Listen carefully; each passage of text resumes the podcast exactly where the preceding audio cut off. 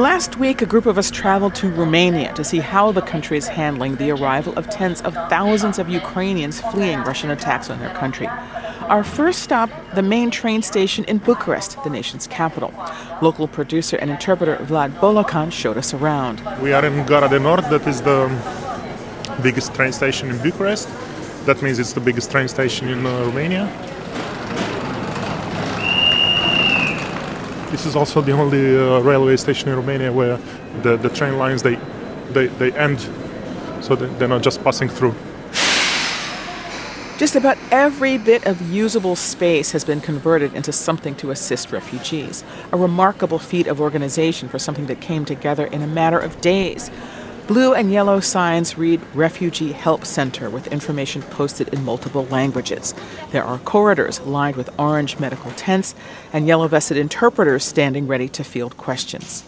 The waiting rooms have been converted into separate areas for women and children and mixed families. In the back of one of the waiting areas for women and children, there's a carpeted play area. Along one wall are shelves filled with diapers, baby formula, apples and bananas, and pet food. In the first of several rows of chairs, two girls are hunched over the same smartphone, picking at what must have been breakfast.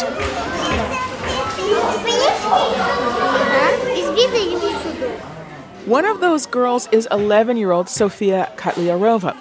We come to find out that she is an actress and singer and rather famous back in Kyiv. When she sees our recording equipment, she grabs her rose gold microphone, finds the song she wants, and starts to sing.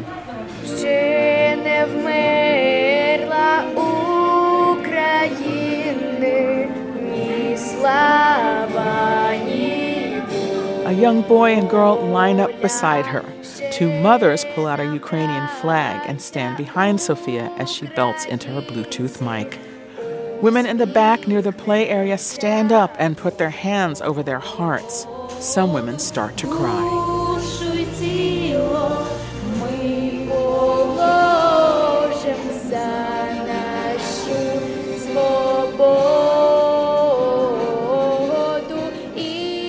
As we visit with families at the train station, we hear the same hope over and over, that they will be able to return to Ukraine someday, hopefully soon. Consider this. More than 4.5 million Ukrainians have left their country since Russia began its invasion. What will it take for them to find their way in a new country, even if for only a short time? One Ukrainian teacher is planning for the possibility that Bucharest, Romania, will be a permanent home for her and her students.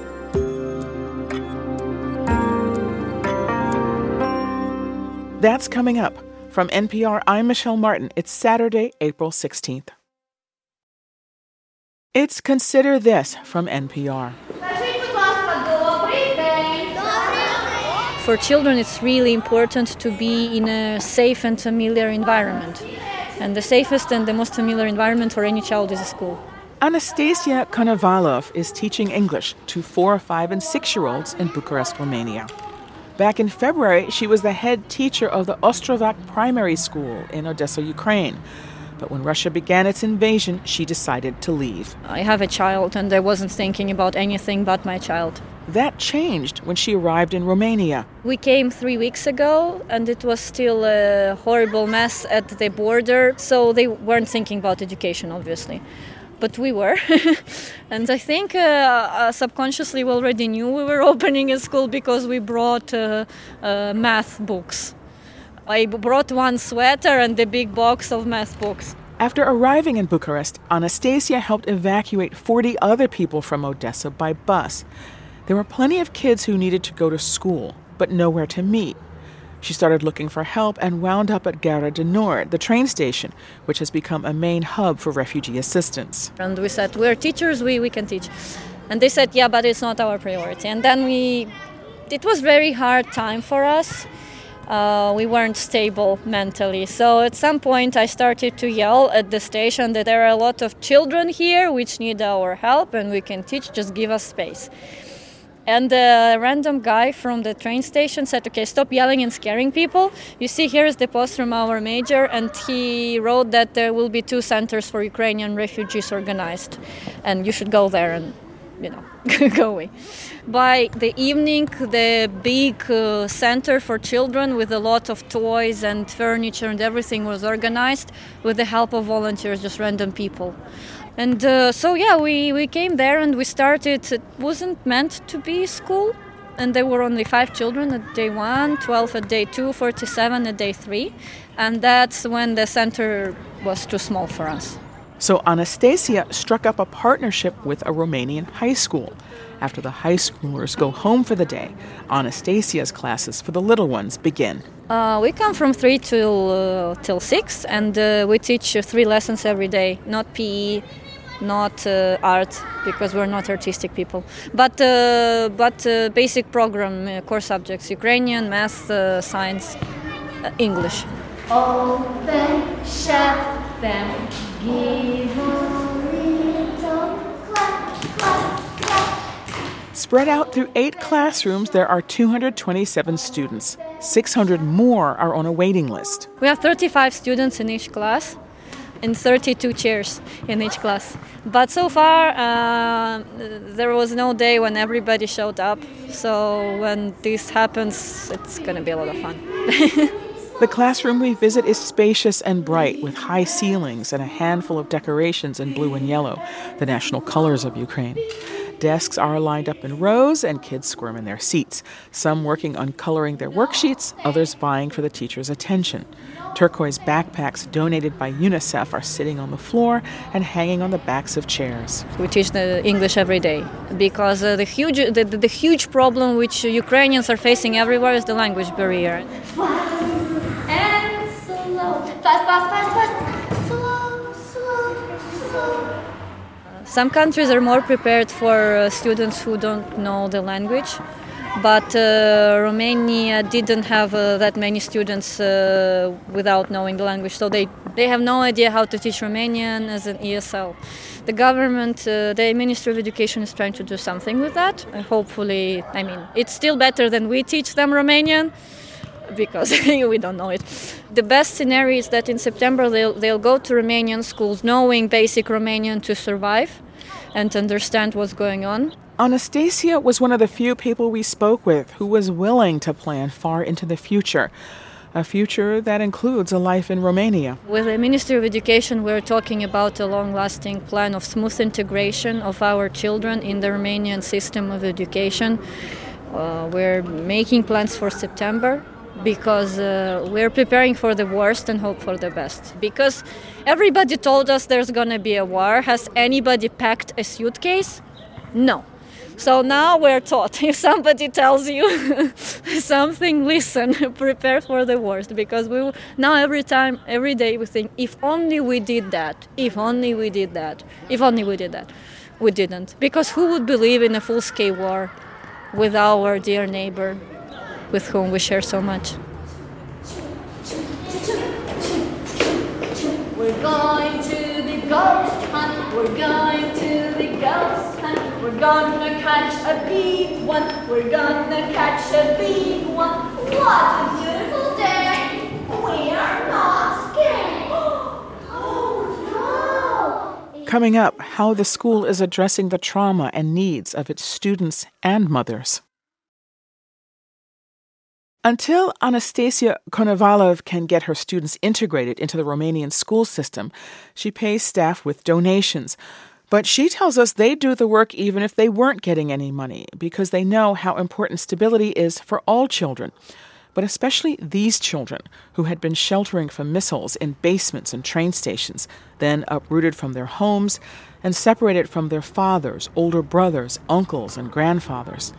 To Anastasiia, the effects of the war are obvious. There is a lot of hatred because for children it's all black and white. So what they see is, and you can see even adults, you see that there is a discrimination against Russians all over the world.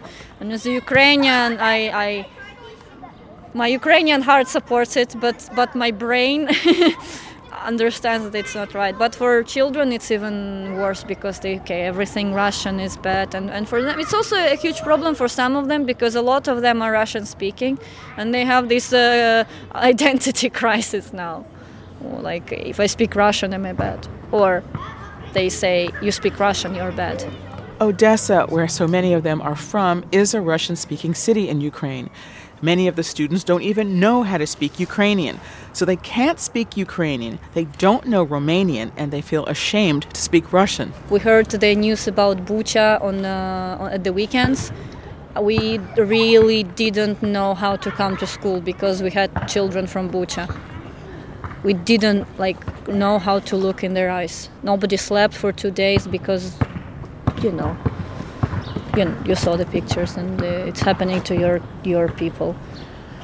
And we have some sessions now scheduled with the Romanian psychologists who speak Russian, so they will deal with the traumas because a lot of people come from Bucha, Mariupol, Irpin, and they've gone through a lot. And nobody taught me what to say to a child who said I slept for 3 weeks in a basement and we didn't have shower and we didn't have anything to eat. I don't know what to say.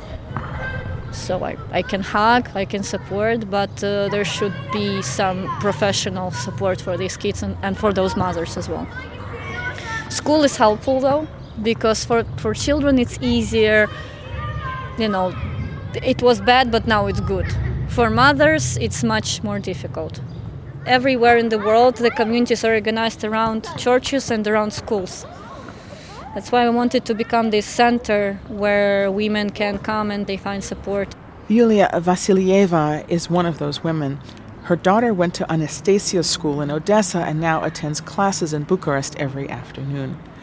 Like many women we met in Romania, Yulia had to choose between the safety of her youngest child and the men in her family. I have a son, 18 years. He stays in Odessa. While her daughter studies, Yulia volunteers, assisting students in class 0. 4, 5, 6 years baby children. Yulia worked at an IT company back in Odessa. Helping at the school gives her something to look forward to every day. But Anastasiia says many of the other Ukrainian mothers seem stuck. And on top of teaching children, she sometimes has to step in and help these women with the transition to Romania.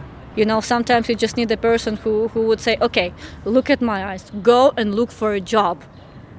But still, there are too many women who are just frozen. Like, where do I get the free diapers? Oh, okay, here are the address.